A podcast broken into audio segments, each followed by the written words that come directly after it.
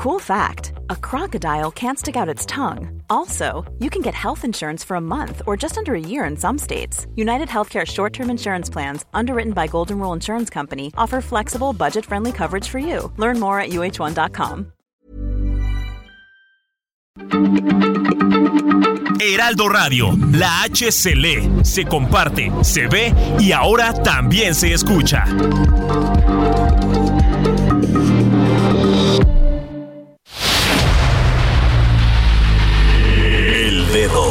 La llaga. Había una vez un mundo en el que nadie creía. Un país de historias inexplicables. Una nación con personajes asombrosos. Santo Tomás tenía razón. Hay que ver para creer. El México increíble, las verdades que duelen, la voz de los que callan, el dedo en la llaga. Infórmate, diviértete, enójate y vuelve a empezar. El Heraldo Radio presenta El Dedo en la Llaga con Adriana Delgado. I know you want me. I made it obvious that I want you to. So put it on me. Let's remove the space between me and you. Now rock the body. Oh. Damn, I like the way that you move. So give it to me. Oh. Cause I already know what you wanna do. Here's the situation. Been to every nation. Nobody's ever made me feel the way that you do. You know my motivation, given my reputation. Please excuse me, I don't mean to be rude, but tonight I'm fucking you.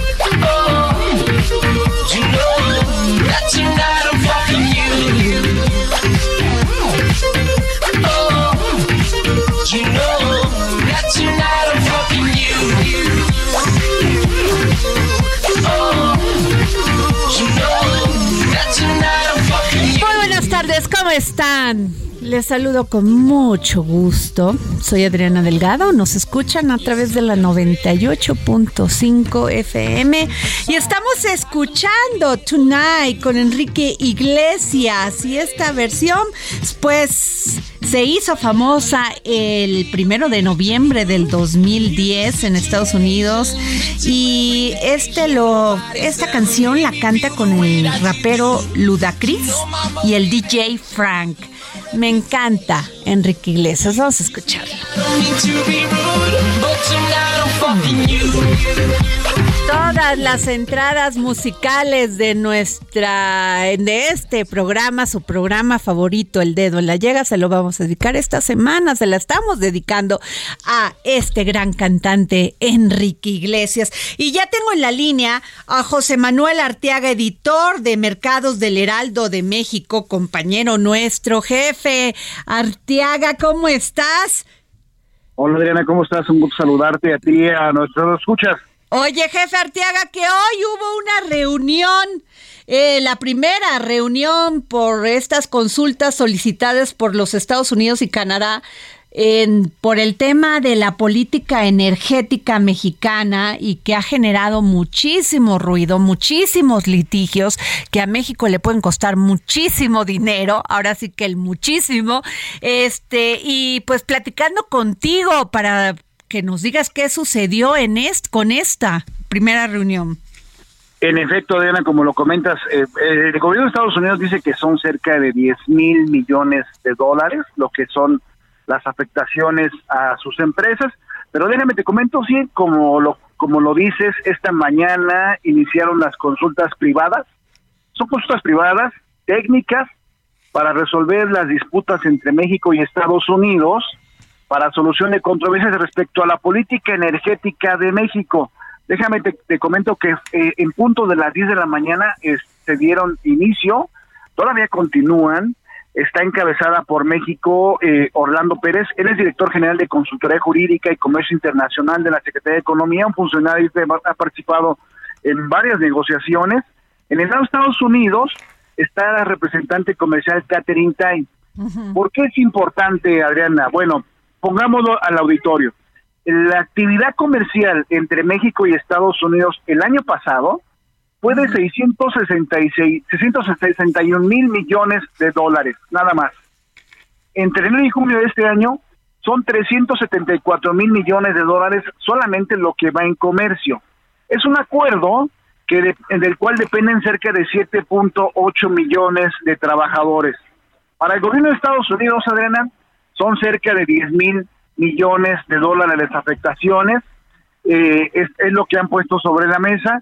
Y bueno, por ejemplo, algunos expertos, Ken Smith Ramos, quien es ex jefe de la negociación técnica para el TME, él, él descarta que México se vaya a salir del acuerdo comercial, pero hay dos cosas que están sobre la mesa. Uno dice que Estados Unidos puede poner aranceles a productos que son muy importantes para México en el terreno de exportación, Estamos hablando, por ejemplo, del sector automotriz, que puede ser uno de los grandes afectados. El otro es el sector agropecuario. Son dos, dos, dos ramos muy importantes para México en materia de exportación. Un aspecto adicional, Adriana, es que eh, empresas estadounidenses que se hayan visto o que, hay, que inviertan en México y que se vean dañadas sus intereses económicos, también, también pueden iniciar paneles arbitrales en contra de nuestro país. Hay que recordarle al auditorio que, bueno, el pasado 20 de julio inició lo que es la solicitud de un proceso de consulta cuando el gobierno de Estados Unidos acusó a México de excluir al capital extranjero en beneficio de dos empresas nacionales, Petróleos Mexicanos y la Comisión Federal de Electricidad. Al siguiente día, Adriana, bueno, Canadá hace lo propio, la negociación este de México entre México y Estados Unidos que hoy es el primer el primer digamos el primer acercamiento, el primer encuentro esta tiene eh, como periodo para que concluya el próximo 2 eh, de octubre. Está, está teniendo como que finalice en, octubre. Eh, y bueno, es, es, digamos, uno de los puntos. Quedarían aproximadamente 45 días por delante para que se lleve a cabo esta negociación. ¿Qué podemos esperar? Hoy, digamos, es una primera acercamiento en donde ambos gobiernos ponen sus puntos sobre la mesa hacia adelante qué puede venir bueno argumentos quizá más más más duros más más complicados conforme se va acercando el proceso para que concluya. Eh, y bueno ahí pues ya ahí es donde va a estar el, el tema para ver si México si México acepta eh, da marcha atrás a su política sobre todo en el tema energético, que es lo que está reclamando Estados Unidos adelante. Eh, ellos dicen, eh, los empresarios norteamericanos, el gobierno de Estados Unidos, dice que, que ellos no están afectando la soberanía de México, sino que es un tema que este, con una perspectiva técnica apegada a lo que acordaron y que alegan igualdad de condiciones para todos los competidores de la región. Ellos dicen esto fue lo que firmamos, fue un acuerdo que se, se tomó y por qué ahora México no quiere este respetarlo.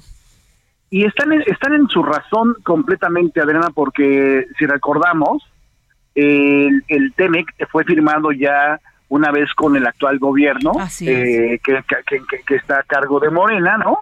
Y, y, en el acuerdo el, el gobierno acepta eh, todas o pone sobre la mesa sus puntos, todo se acepta y, y el punto principal es que hoy se está dando marcha atrás a puntos que se habían acordado, ¿no? Eh, ¿Qué es lo que están reclamando? Certeza, certeza que haya una política pública de igualdad de condiciones, tanto para las empresas estadounidenses como para las empresas canadienses, en fuentes renovables, en el sector eléctrico y, en temas del sector energético. Entonces, es un tema que está ahí y que pues poco a poco va a ir creciendo en cuanto al calorcito que va a ir agarrando. Pues ojalá esta primer primera reunión que se llevó a cabo el día de hoy, pues este sea el camino para lograr acuerdos y que no les conviene ni a ningún ni a Canadá ni a México en Estados Unidos entrar en litigios. La verdad sale más caro y los únicos que ganan son los abogados. Así de sencillo. Pero muchas gracias, querido José Manuel Arteaga. Gracias, periodista y editor de la sección de mercados en el Heraldo de México. Gracias, compañero. Adriana, es un gusto saludarte y saludar al auditorio. bueno, pues, gracias. Les tengo una, una muy buena noticia porque el aumento del 12% de la inversión extranjera directa el primer trimestre del 2022 es una muestra de confianza en México. Las inversiones sumaron 27.512 millones de dólares impulsadas por la fusión y de Televisa y Univisión y la reestructuración de Aeroméxico. Es un buen dato para el país y tengo en la línea, esto lo puso en su tuit Jesús Ramírez, pero tengo en la línea al queridísimo maestro Enrique Galván Ochoa. Soy tu fan, Enrique Galván, columnista de La Jornada nada. ¿Cómo estás? Muy buenas tardes, queridísima Adriana. Efectivamente, efectivamente Jesús Ramírez Cuevas colocó en su cuenta de tweet este dato de las de los buenos resultados de la inversión extranjera directa en México tanto en el primer trimestre como en el segundo trimestre del año y como tú dices lo del primer trimestre se refiere a que Televisa y Aeroméxico vendieron acciones eh, de sus respectivas empresas a compañías extranjeras y en el segundo y eso totalizó lo más fuerte de la inversión, casi 20 mil millones de dólares. Y en el segundo trimestre la, la, inversión fue menor de compañías eh, no tan conocidas y llegó a 8 mil millones de dólares infracción. Desde luego que es una muy buena noticia. Siempre es mejor que entre dinero a un país a que salga. Y esta es inversión directa. Eh, ¿Qué, ¿qué significa eso, Enrique? Tú que eres un experto, ¿nos puedes explicar qué es inversión directa? Bueno, no soy un experto, soy admirador tuyo y lo voy a tratar. bueno, hay una diferencia entre inversión directa eh, e inversión de cartera. Inversión de cartera es cuando inversionistas llegan y compran, por ejemplo, bonos emitidos por el gobierno mexicano o acciones de empresas, pero no es dinero que se invierte en la instalación de fábricas ni en la creación de empleos. Es dinero que entra y sale de un país. También se les conoce como capitales golondrinos, aunque en realidad no son tan golondrinos. Hay inversiones que duran mucho tiempo donde fueron hechas.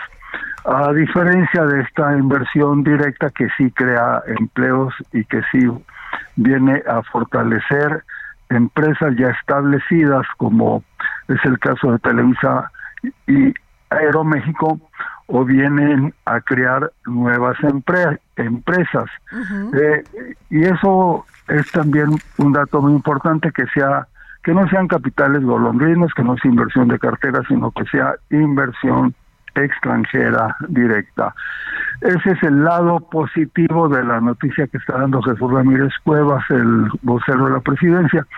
Nunca faltan críticos, estaba leyendo algunos comentarios en la prensa financiera en el sentido de que hay una eh, contradicción aparente con el hecho de que México esté en conversaciones dentro del esquema del Tratado de Libre Comercio con Estados Unidos y Canadá con empresas eh, eh, inconformes del ramo energético de la electricidad en particular porque creen que no se están respetando ciertos parámetros de sus inversiones en México. No hay tal, no hay tal contradicción, eh, eh, a mi manera de ver. Eso que se está ventilando en el Tratado de Libre de Comercio, eh, pues no nos debería ni de sorprender ni de asustar, porque para eso se creó el tratado. Pues y va a haber muchas reclamaciones esta y... Y se tendrán que poner de acuerdo. Claro, en algún momento se van a poner de acuerdo. Es un asunto de dinero. Los señores están viendo sus intereses y tenemos un gobierno que dio un giro en la política que estaba siguiendo en materia de energía hacia un eh, ámbito más nacionalista, vamos a decir.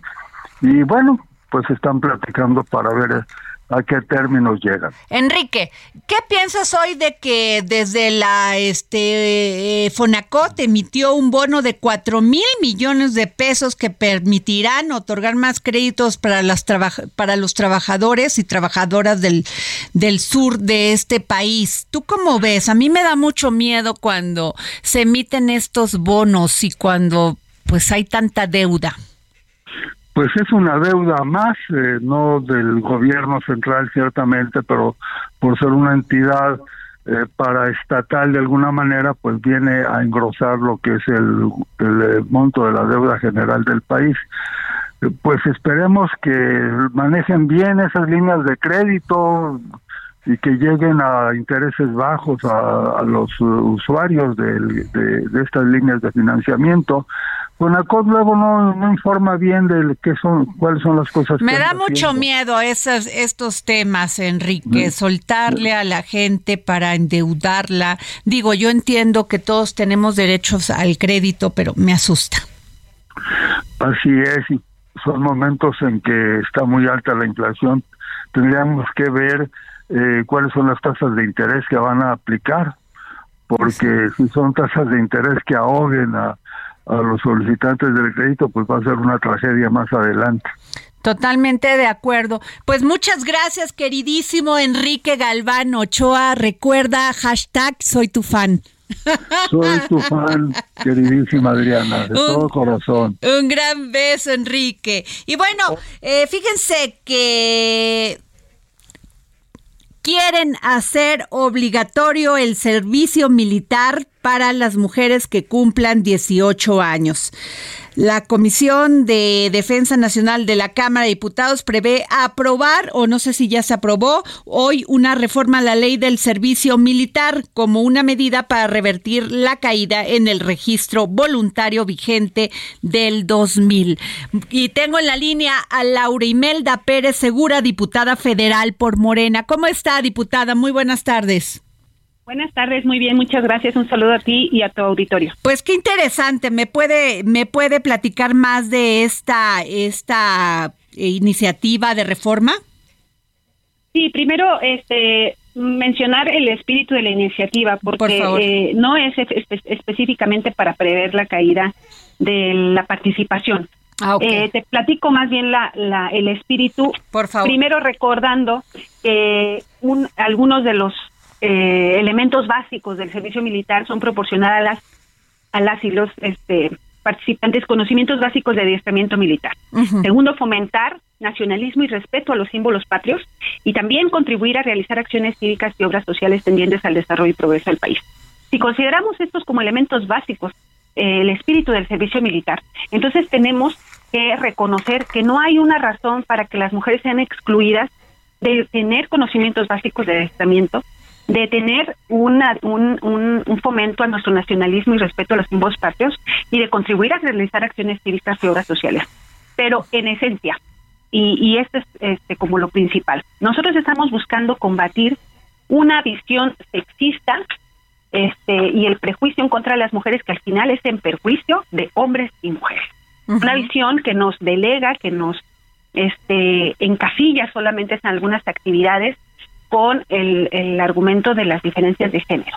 Eh, creemos que este, esta, esta actividad, que tiene un, un espíritu nacionalista, un espíritu de servicio, no hay razón para que las mujeres sean excluidas de eso. Pero principalmente estamos combatiendo una visión sexista y el, el perjuicio, prejuicio que hay en contra de las mujeres, porque las mujeres tenemos que vernos también en los espacios relevantes, tenemos que vernos en los espacios políticos, tenemos que vernos como sujetas de derechos y también de obligaciones. Imagínate, pensando en una niña que le dicen, tú, este, tu hermano va a ir al servicio militar porque tiene que entrenarse, tiene que saber cosas, tiene que tener una práctica de un servicio no social, pero tú no porque eres niña. Entonces las mujeres estamos este, encasilladas a que los compañeros nos cuiden. No, creo que es una visión este, equivocada. Sin embargo, sin embargo, hemos recibido comentarios este, de la sociedad a través de las redes sociales especialmente, y qué bueno que ha surgido el debate. Qué bueno porque este también eh, en este punto quería hacer como la precisión, no se ha aprobado en la comisión. Ah, sigue todavía. Del, ¿Ya se, está discutiendo? Ajá. Se presentó, se enlistó en el orden del día, sin embargo fue retirada por la posición de diferentes legisladoras y legisladores de diferentes grupos parlamentarios que consideraron que debía haber una, una mayor revisión. Y qué bueno, qué bueno, porque esa revisión tiene que ser previa a la dictaminación, cosa que aparentemente no sucedió, pero qué bueno que hoy ya está en la mesa, porque entonces podemos escuchar todas las voces, todos los puntos de vista. La sociedad civil organizada será muy importante escuchar qué opinan. Y el proceso legislativo es así. Uno presenta una iniciativa, una propuesta, se discute, se enriquece, se cambia, se modifica y entonces podemos aprobar algo que sea lo más benéfico. Comentarte que en eso estamos, pues. Sí, por favor, le escucho.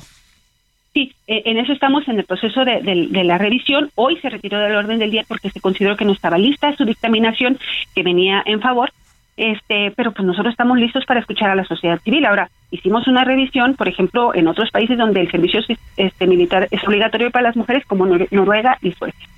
Son eh, ¿y, qué objeción ha escuchado de algunos otros de, diputados y diputadas de otros partidos? Mira, de, ellos no he, no he tenido no he tenido un acercamiento, pero sí te voy a comentar cómo se ha estado en, en cierta manera tergiversando y me parece muy lamentable. Ha habido comentarios tergiversando, pareciera que solo leyeron el encabezado y no el cuerpo de la iniciativa, que tiene por, por supuesto perspectiva de género, que incluso está este, incluida un punto, un, un apartado de la Sedena en el artículo de participación de las mujeres en el ejército mexicano, donde reconoce que es incentivar una cultura de igualdad de género, pero los comentarios que al final del día salen como más a los medios, un comentario tan desafortunado, sexista, y además clasista como el de que animó que las mujeres estemos en el sol como los albañiles. Imagínate. Válgame Ese tipo de, ¿Quién dijo eso, oiga? Bueno, pues en las redes sociales que luego de ah. repente aparecen ese y mil cosas, ¿no? Pero eso es, eso es lo triste, ¿no? Qué bueno que estemos en el debate, qué bueno que es un tema que se está haciendo. No estamos aferrados a que nuestra propuesta sea sí o sí aprobada, estamos abiertos al debate. Y por último, este, decirte algo bien importante. Por favor. Porque algo que sí nos han dicho.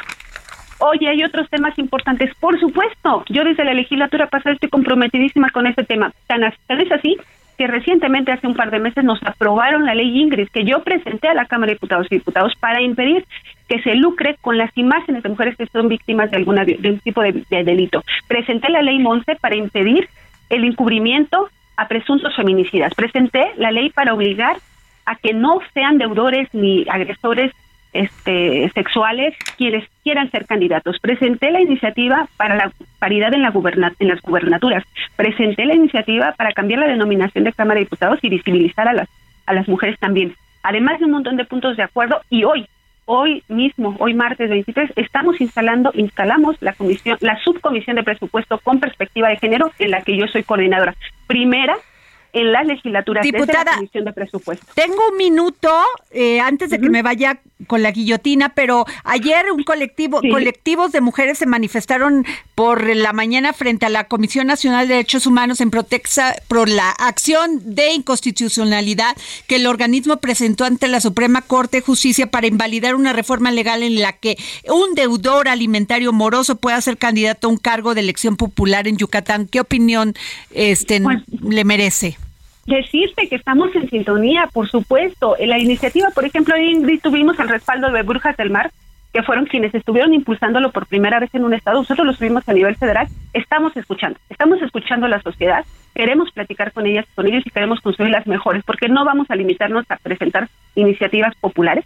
Vamos a presentar lo que creamos que abone tanto al debate como a lograr cambios legislativos concretos. Pero si está de acuerdo que un deudor, un deudor este, alimentario no, debería, este, primero debe cumplir con la ley. Por supuesto, de hecho, te lo acabo de mencionar, la iniciativa que presenté, que tiene que ver con el 3 de 3, es para que ningún deudor pueda ser candidato a ah, ninguna elección popular. Pues muchas gracias, diputada. Gracias, diputada Laura Imelda Pérez, Segura de Morena. Gracias por tomarnos la llamada. Abrazos. Gracias. Nos vamos a un corte y regresamos aquí para seguir poniendo el dedo en la llaga.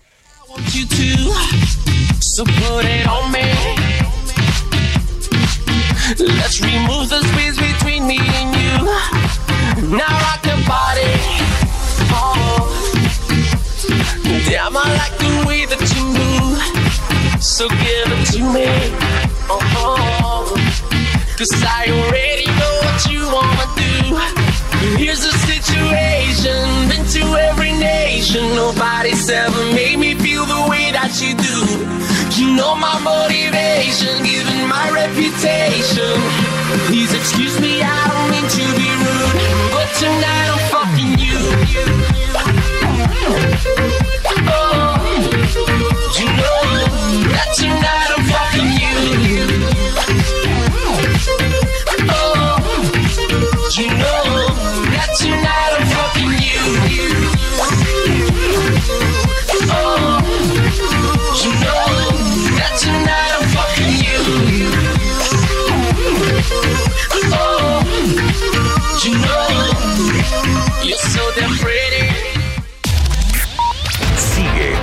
Adriana Delgado en su cuenta de Twitter.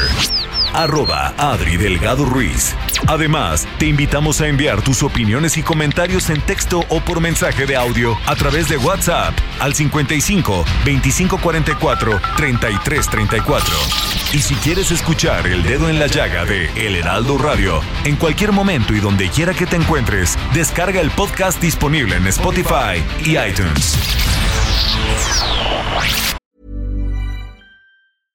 Hiring for your small business? If you're not looking for professionals on LinkedIn, you're looking in the wrong place. That's like looking for your car keys in a fish tank.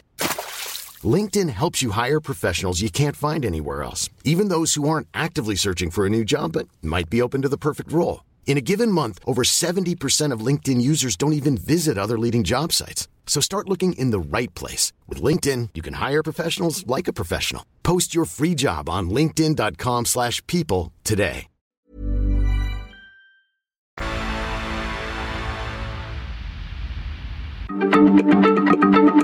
Heraldo Radio, la H se lee, se comparte, se ve y ahora también se escucha.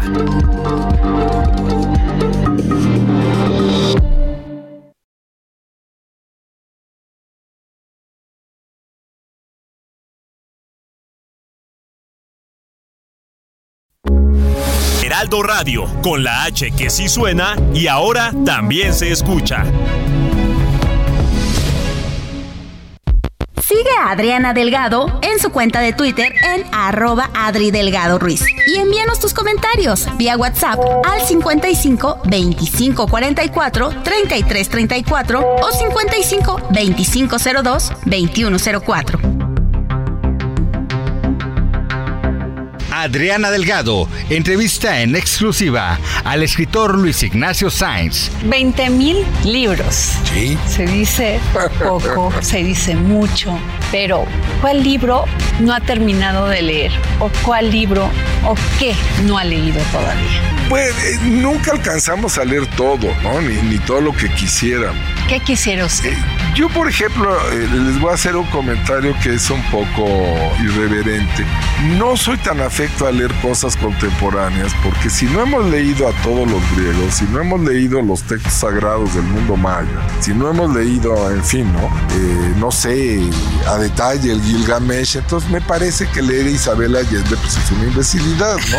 Pero bueno, cada quien tendrá su gusto de qué lee y qué no lee, ¿no? Eh, entonces sí me parece que, que nos falta mucho, en mi caso me faltaría muchísimo, esta recuperación de los, de los grandes eh, manuscritos judio-cristianos que recupera la Academia Neoplatónica en, en Florencia con Marsilio Ficino, patrocinados por los Medicis, que traducen del arameo y del, del hebreo y del árabe, del latín, del griego y demás. Me parece que ahí hay un enorme filón que nos vendría, nos vendría a hacer mucho bien y abrir un poco eh, los ojos frente a lo que ocurre, lo que ocurre en el mundo contemporáneo. Eh, también he de decir que nosotros tenemos, eh, ya no hablaré yo de la, del virreinato novohispano, pero por lo menos desde el siglo XIX tenemos una plétora de grandes escritores, no solo los liberales, que aquí también luego hay una, una tendencia a querer identificar el patrimonio cultural con el patrimonio liberal, ¿no? Entonces no nos gusta reconocer que eh, hay muchos conservadores ilustrados que sin ellos difícilmente tendríamos buena parte del patrimonio vivito y coleando. Jueves, 11 de la noche, El Dedo en la Llaga, Heraldo Televisión. Regresamos aquí al dedo en la llaga y quiero platicarles de Abigail, una mujer de 30 años que presuntamente se quitó la vida en la cárcel en Salina Cruz, en el istmo de Tehuantepec, en Oaxaca. Esto ha causado una gran indignación en este municipio, sobre todo por la forma tan extraña en la que sucedieron los hechos. Abigail presuntamente iba discutiendo con el que era su pareja. Se encontraron una patrulla, pararon la patrulla y el marido, porque ella le gritaba soy la madre de tu hijo, este, o la expareja, este, les pidió que se la llevaran, porque pues según él estaba en estado inconveniente. Ella llegó a esta al Ministerio Público. El Ministerio Público le dijo que tenía tres opciones: quedarse en la cárcel, hacer un servicio comunitario o este pagar una fianza. Ella dijo: "No, yo me quedo en la cárcel." Tres horas después, Abigail estaba muerta. Sus familiares han levantado la voz. Su padre, José Luis Jai, padre de Abigail, este dice que no, Dice, solo quiero justicia porque los policías de Salina Cruz mataron a golpes a mi hija y después la ahorcaron. Pero ya estaba muerta. A mí me hicieron creer que se arcó con sus calzones, pero no lo creí. Por un momento entré en shock, pero cuando reaccioné me di cuenta que me mintieron. Quieren hacerme que me enfrente a la pareja de mi hija para echarle la culpa y que la policía se desligue de su culpabilidad. Pero no, los policías la mataron. Se ve antes de que la llevaran a los deparos y eh, que una mujer policía forcejeaba con Abigail porque no se quería ir. En fin, quiero que prefiero que Enrique, este, perdón, nuestro corresponsal del Heraldo Media Group en Oaxaca, José Luis López, me diga cómo va este caso terrible. Teníamos a su hermana, a Margarita Ay Urrutia, ya confirmada para que hablara con nosotros aquí en el dedo en la llaga, no nos contesta, pero vamos contigo, José Luis. ¿Qué tal? Eh, te saludo con gusto en esta en esta tarde, Adriana, para pues darle seguimiento a este tema. Es un caso que les ha llamado mucho la atención en la eh, a los medios de comunicación, sobre todo por cómo sucedieron las cosas Así es. y, que, y que hasta este momento no se haya eh, aclarado no existe todavía un dictamen eh, pericial, no, no hay todavía resultados de la necropsia que se le aplicó a Abigail y esto también ha impedido que no hasta este momento no se haya podido llevar a cabo el sepelio. El día de ayer se tenía previsto que eh, se llevara a cabo la inhumación. Los familiares estuvieron eh, con el cuerpo presente en el domicilio de ellos para pues eh, realizar ahí todo lo que tradicionalmente se hace aquí en la región del Istmo, el tener el cuerpo, despedirlo desde la casa con los familiares y después trasladarlo al descanso municipal. Sin embargo, la familia toma una decisión en último momento de decir, momento, vamos a esperar a que nos entreguen el certificado médico, nos digan cuál fue la causa real de la muerte de Abigail y que eso eh, obligó a que no se llevara a cabo el sepelio el día de ayer a las 10 de la mañana y que se tuviera que esperar.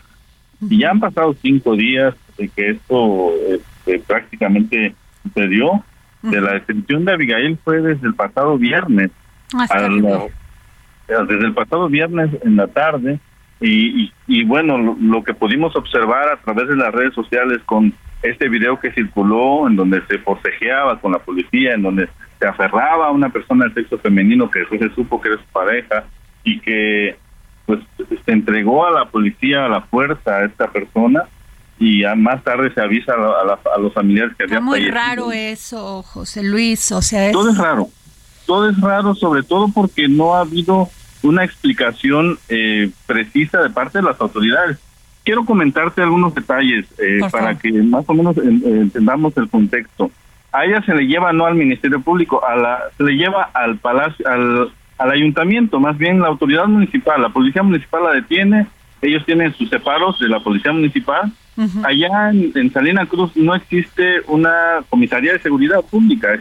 El que eh, lleva a cabo todo este tema de la de las detenciones, de, de las sanciones, es el juez, eh, el, el juez calificado, que es eh, una persona de, de la ciudad de Ciudad de Ixtepec, Joel Luis, así se llama esta persona, a quien se, a quien además se está señalando de manera directa, se, ha- se le ha citado un, un grupo de regidores ha hecho como un bloque y han solicitado que comparezca ante el pleno del, del ayuntamiento para que se le interrogue. Pero el presidente municipal no ha eh, accedido a esta petición. Híjole, qué horror. Todo esto está pues, haciendo que se tenga una eh, información turbia.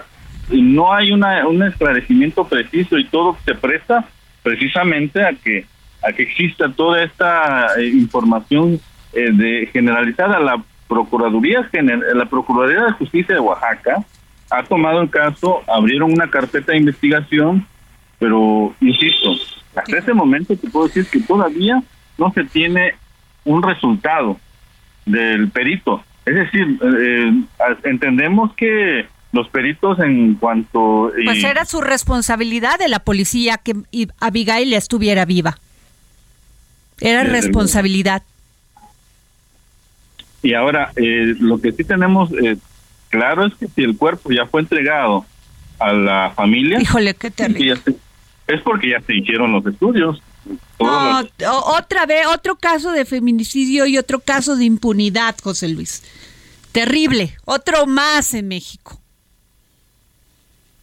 Otro caso Sí. más. es, es muy lamentable, sobre todo porque no, eh, no tenemos el- una impartición de justicia clara. Pero mientras se tiene que seguir una investigación con perspectiva de género. Y así, al parecer, así se está, eh, se Pues, está ver, realizando.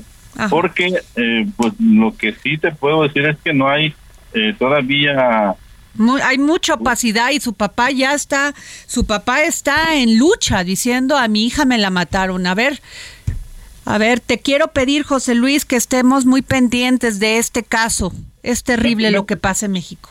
Si me permites, Adriana, eh, por ahí te estoy enviando eh, un audio de las declaraciones que ha hecho Margarita, que es hermana de, Sí. de, de Abigail. Margarita sí ha salido a decir, nos han hecho creer que mi hermana se suicidó y nosotros decimos que no es así. Terrible. Si, si podemos escuchar el- eh, las declaraciones de, de Margarita, es, es lo que han dicho ellos a los medios, es lo que han salido a decir a la sociedad Sí. y también es lo que ha movido a los grupos de feministas aquí en, en Oaxaca, en la región del Istmo sobre todo, en donde ya se llevó a cabo una marcha con la participación de diferentes grupos. Muy bien, pues mire, eh, tenemos un, te- ya tenemos una llamada, pero déjame en un momento, regreso contigo y escuchamos este audio, José Luis. De acuerdo. Gracias. Bueno, y eh, terrible este caso, terrible. Y déjenme decirles algo que ayer este Joaquín López Dóriga, este gran columnista que yo admiro muchísimo, fíjense que sacó un tuit muy, muy, muy, muy padre, muy emocionante para mí, porque Benjamín Nene, quien fuera declarado culpable por el asesinato de los perros Atos y Tango en Querétaro, fue te- seten- set- eh, seten- ay, perdón, fue culpable, lo sentenciaron a 10.5 años de cárcel. Me, y esto lo digo por Joaquín, porque yo sé que Joaquín es un gran amante de los animales, de los seres vivos, de los animalitos, de los gatitos. Hace muchos años se le perdió a mi hija Carla su perrito Sócrates y Joaquín hace muchos años, como 10 años, Joaquín nos ayudó en sus redes y en, en sus micrófonos y gracias a eso pudimos encontrar a Sócrates, que hoy sigue con nosotros. Pero también les quiero decir que así como hay casos como este, también hay casos de una terrible crueldad animal. Y déjenme decirles que no es no es un tema porque son animalitos. Yo cuida, yo le diría a los padres, al papá, a la mamá, a los abuelos, a todos los familiares que cuando vean a un menor de edad maltratar a un animalito, piensen que si maltrata a un animalito, un ser vivo indefenso, puede después maltratar a un ser humano. Y Casi siempre los que maltratan a los animalitos son menores de edad, casi siempre en su mayoría, porque no tienen conciencia sobre el dolor que infringen a estos, a estos seres vivos. Y muchas veces son enterrados vivos los animalitos, son mutilados, incluso pintados por diversión. Y les voy a decir qué es lo que siente un maltratador de animales.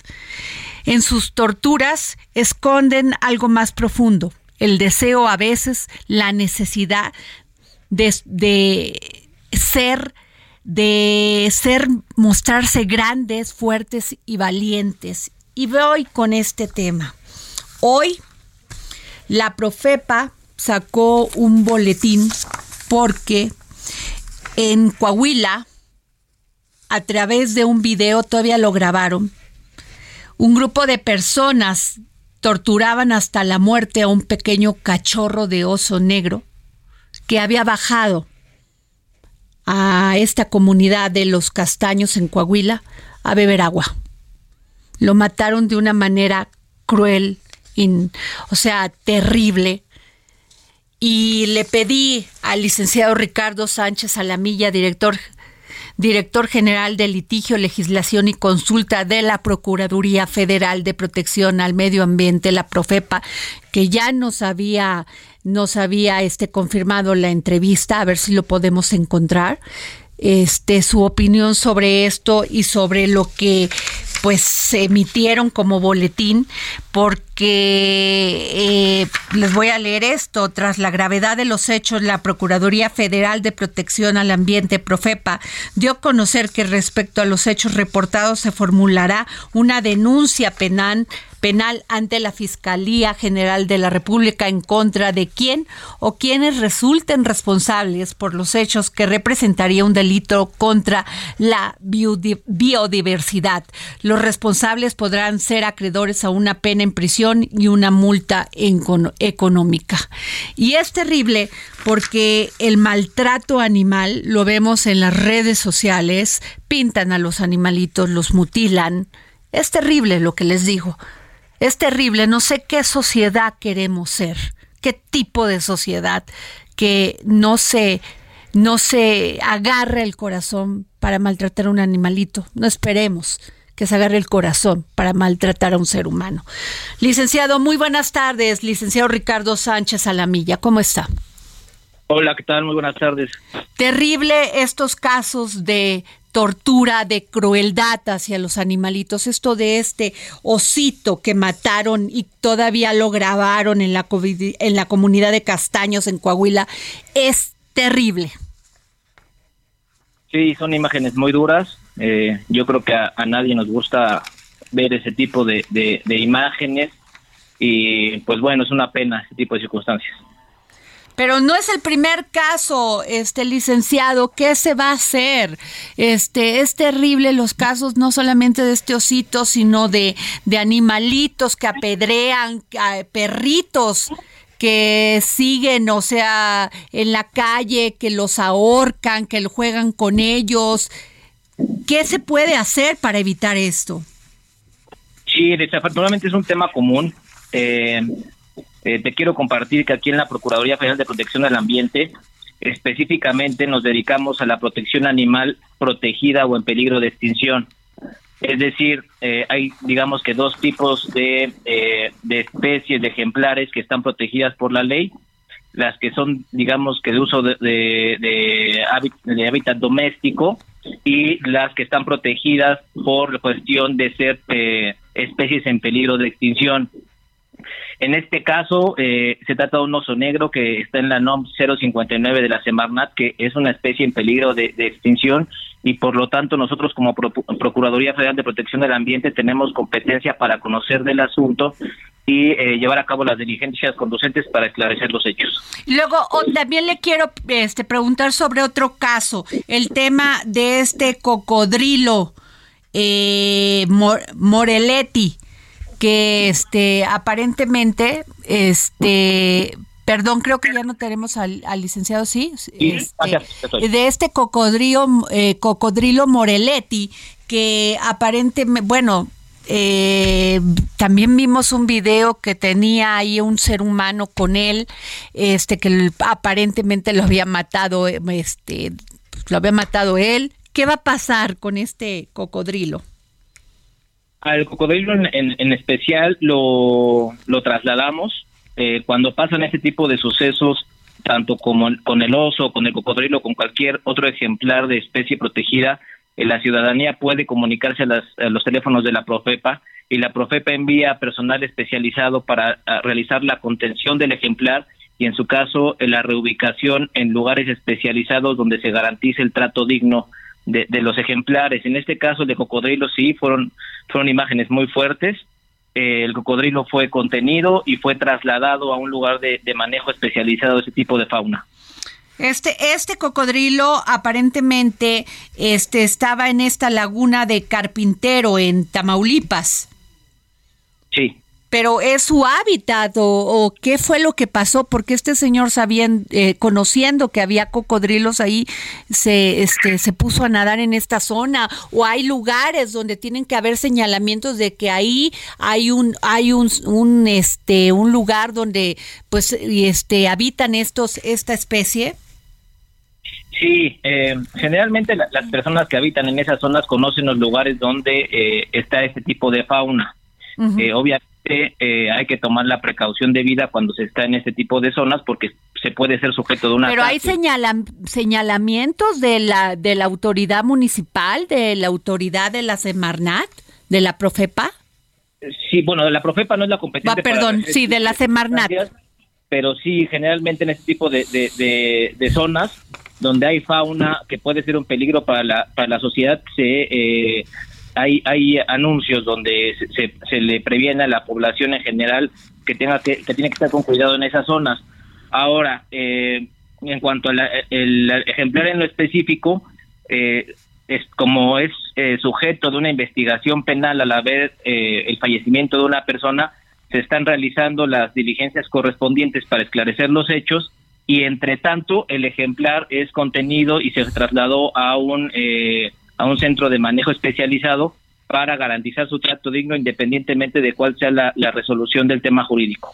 A ver, y nomás le quiero preguntar esto. Eh, tengo entendido que, que hay una matanza controlada de estos cocodrilos y que es, es legal que se venda la piel y la carne, ¿es así?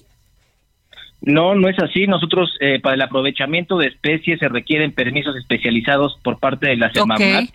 Quien realice el aprovechamiento de, de, especies, ya sea en producto o subproducto, debe de cumplir una serie de, requisitos y obtener una autorización específica donde la autoridad, eh, y en este caso nosotros como Profepa, podamos ir a verificar que se cumplen los estándares de manejo eh, y de trato digno a los, a los ejemplares y de que el, aprovecho, el aprovechamiento que se realice se, haga conforme a su autorización.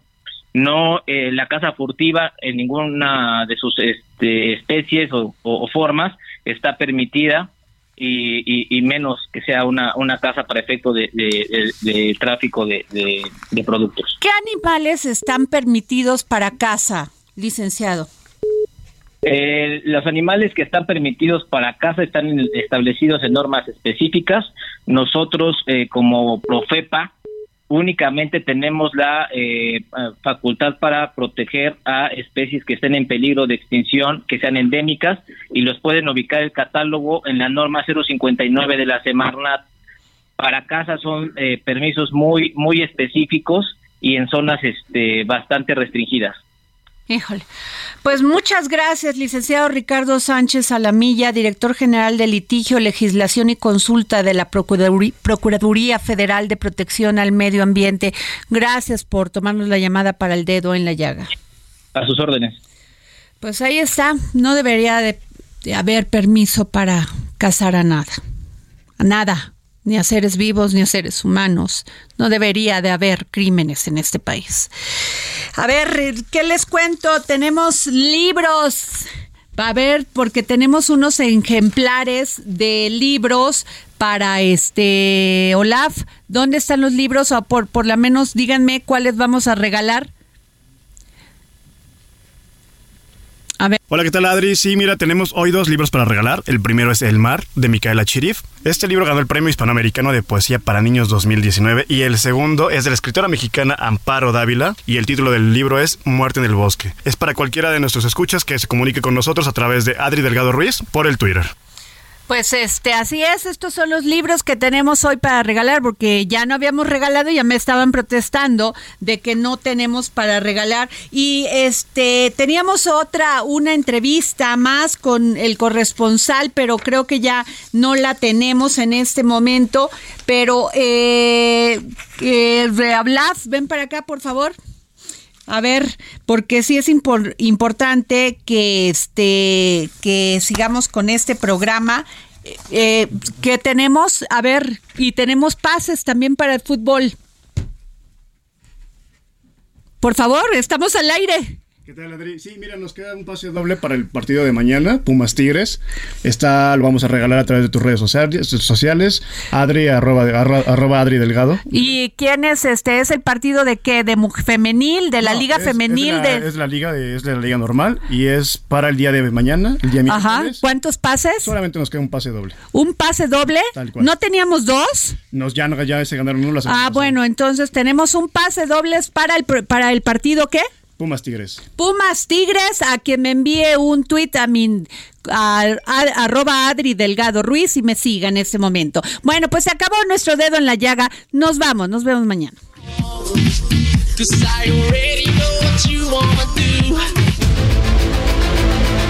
El Heraldo Radio presentó El Dedo en la Llaga con Adriana Delgado.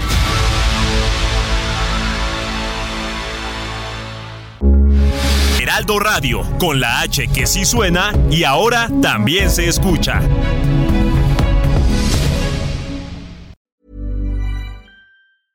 Even when we're on a budget, we still deserve nice things.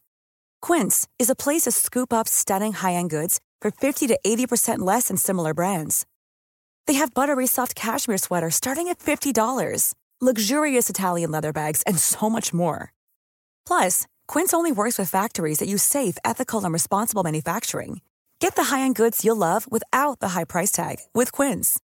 Go to quince.com/style for free shipping and 365-day returns.